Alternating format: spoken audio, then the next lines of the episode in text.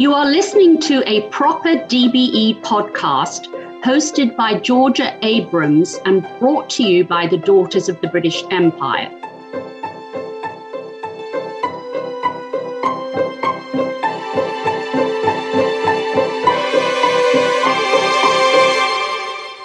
The Daughters of the British Empire is a 501c3 non-profit American Society of Women of British or Commonwealth birth or ancestry, sharing and promoting our heritage while supporting local charities and our senior living facilities across the US.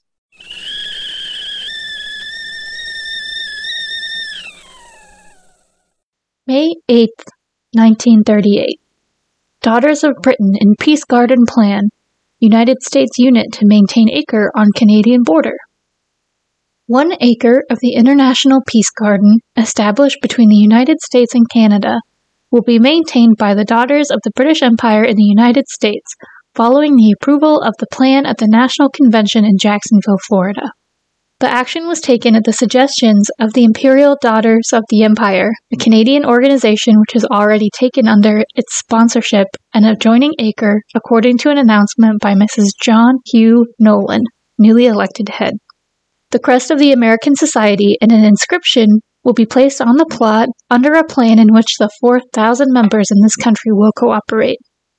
The Peace Garden of 2,000 acres, situated between Manitoba and North Dakota, was dedicated by the two governments to commemorate the century of peace with Canada.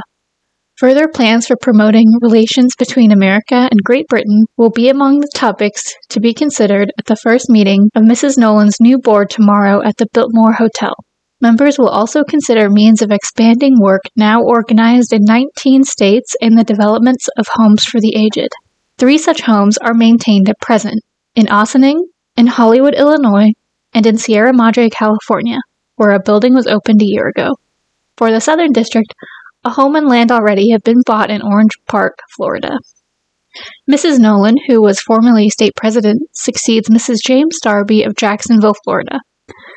Her board includes, besides Mrs. Darby, Mrs. Ivan L. C. Gooding of Summit, New Jersey, Mrs. Grace Johnson of Brooklyn, Mrs. Bruce White of New York, Mrs. S. Harold Sargent of Philadelphia, and Mrs. Norman Monkhouse of Rutherford, New Jersey. This was a 1938 New York Times article I found, and though we'll be focusing on the first part of it today, I wanted to read the whole thing to highlight how things have changed over the years and to see if anyone recognized any of those names. Now, pour yourself a cup of tea and get comfortable.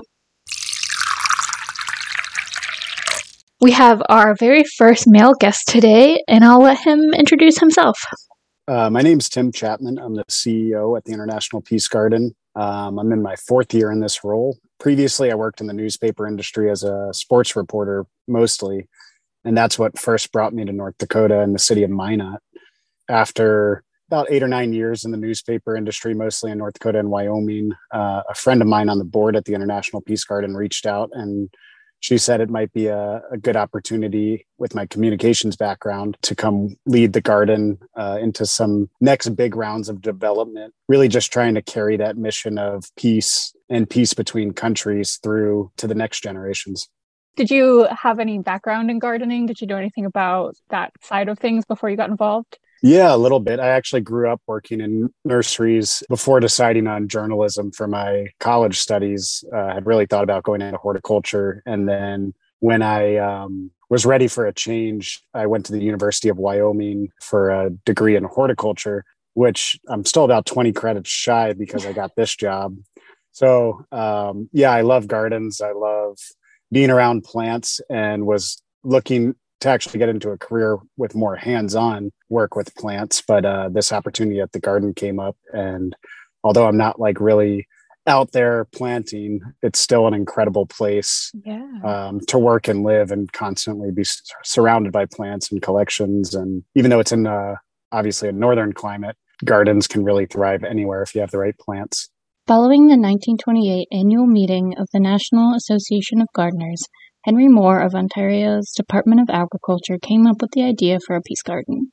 The International Peace Garden was dedicated in 1932 with a cairn reading, We two nations dedicate this garden and pledge ourselves that as long as men shall live, we shall not take up arms against one another. I also wanted to add that the day after I interviewed Tim, I was at Goodwill and I found a teacup from the International Peace Garden, and I'll post a picture of it on social media. But how serendipitous is that?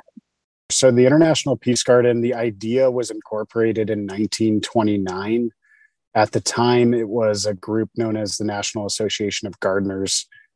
And there were folks from New York City and Toronto that came together and came up with the idea of acknowledging the long-standing peace on our border, uh, which is the longest unfortified border in the world.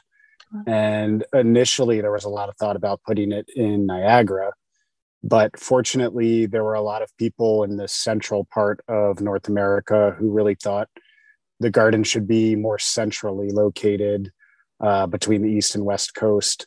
There was newspaper editors on both sides of the border, including one in Boissevain, Manitoba, who did a lot of work writing letters um, and just publicizing the idea and the importance of it being centrally located.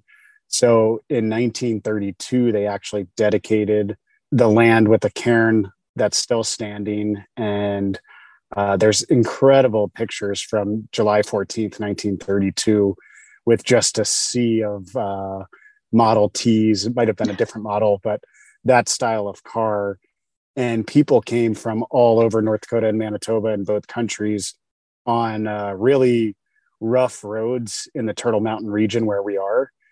I think at that point, you know uh, World War II hadn't started, but there was still a lot of people following World War One who were joining the peace movement and really wanted to recognize the importance of peace, especially between the United States and Canada. Have the missions or goals of the garden really changed at all, or do they still kind of follow the original plan? Yeah, they still pretty much follow the original plan. Uh, the garden's always been a beautiful place every summer for people to visit. And over the now 90 years next year, um, there's been a variety of developments that always tried to keep the focus on the garden being a great place for people to come and enjoy themselves in a nice, both natural and cultivated setting and really contemplate and think about the importance of peace. So that's really what we're all about. But as we look ahead to the next 90 years, we're really focused on being a place that can be the home for a lot more discussion around peace and facilitating um, themes of truth and reconciliation. Each summer, we put together an incredible display with our annual beds our perennial garden and really invite people to come enjoy it with their families. Uh, it's a place that people of any generation can enjoy and think about and really celebrate peace between the United States and Canada, but on a greater scale, how our countries can um, be an example and invite others to be a part of those important discussions that really need to happen all the time. No, it looks like there's a lot of really cool features and attractions throughout the gardens. Do you have any favorites? Oh wow, there are so many so many cool ones, but one of my favorites is the Peace Chapel, which is one of only three or four buildings literally on the 49th parallel. Um, oh, wow. And in a post 9 11 world, it's really hard to build structures like that on the border. So the Peace Chapel was finished in 1970, and it's a beautiful structure that uses Tyndall limestone that was quarried in Manitoba uh, just within a couple hours. And there's 51 quotes from people from all generations and times um, and all different kinds of philosophies. And all those quotes really speak to the themes of peace and cooperation.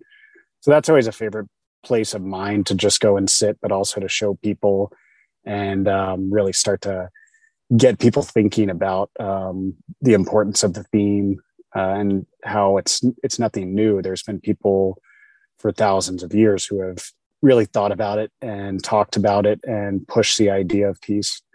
Uh, another one is the 9 11 memorial site. So that's a newer addition, obviously, and one that is a big stop for a lot of people who come to the garden because it's one of those times in all of our lives that you'll never forget where you were and how it impacted and changed the world.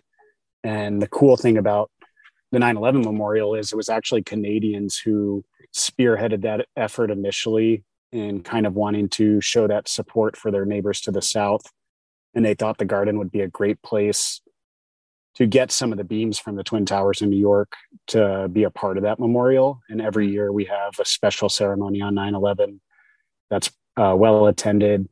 And we always really like to promote that thought of, you know, cooperation because the Canadians could tell, as everyone could in the world, that the US was hurting in that time, but that we would get through it together. There's a lot of examples throughout the grounds of Americans naming things on the American side of the garden after Canadians and vice versa. So there's a two primary lakes on the ground. One on the US side is named after W.V. Udall, that editor of the Boissevain Recorder, who really pushed to get the garden in our area. And then the lake on the north side is named after one of the original board members who was a judge in North Dakota. So those type of examples are really mm-hmm. really great examples of how the garden has always been a cooperative effort. And then if you think about Daughters of the British Empire and a, a variety of other service groups that had chapters in both countries were really the catalyst to get the development of the garden going in the early decades uh, World War II put a pause to a lot of the development. Mm-hmm. But yeah, when you when you drive around the two main loops in the garden, you get a real sense of how important it was to a variety of organizations like yours.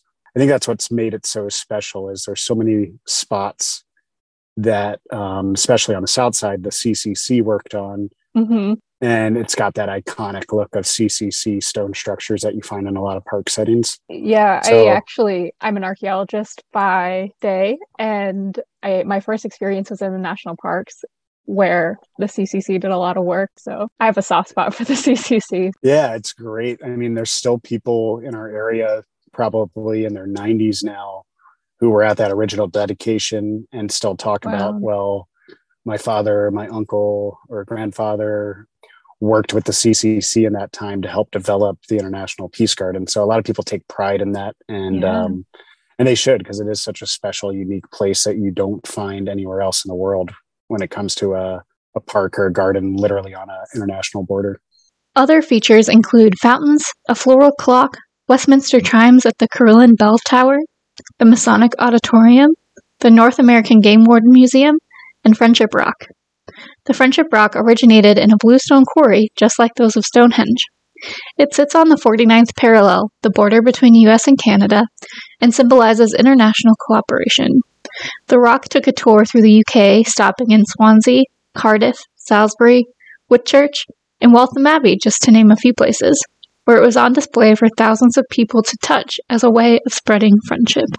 The Birch Grove picnic area is the one that is sponsored by the Daughters of the British Empire. It's just a wonderful spot, like all of the picnic areas, but it's one of the areas along the North Loop that borders Lake Stormon.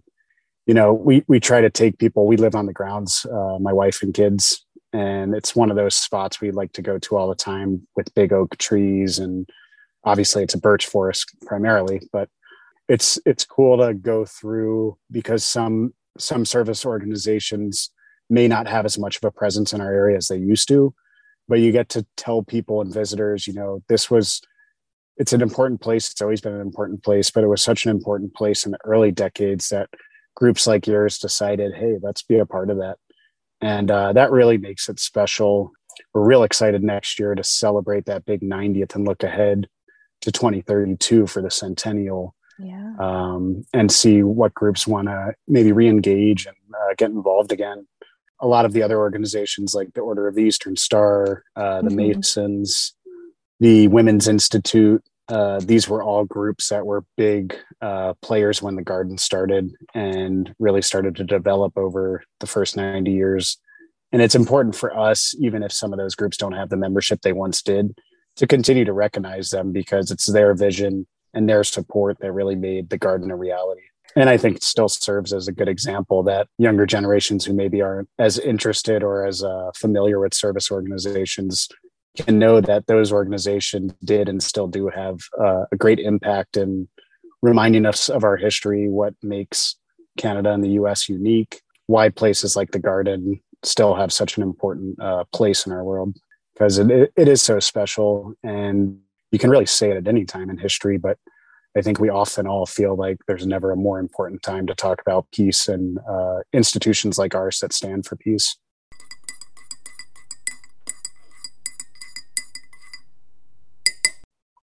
I think it's often easy for us to lose sight of our mission when we're busy sending emails, organizing fundraisers, attending meetings. One thing I hope to achieve with some of these podcast episodes is to remind you of all the good the DBE has done over the years and all the good we continue to do, to remind you of that which you became a part, to serve those around us, not for ourselves, but for the cause.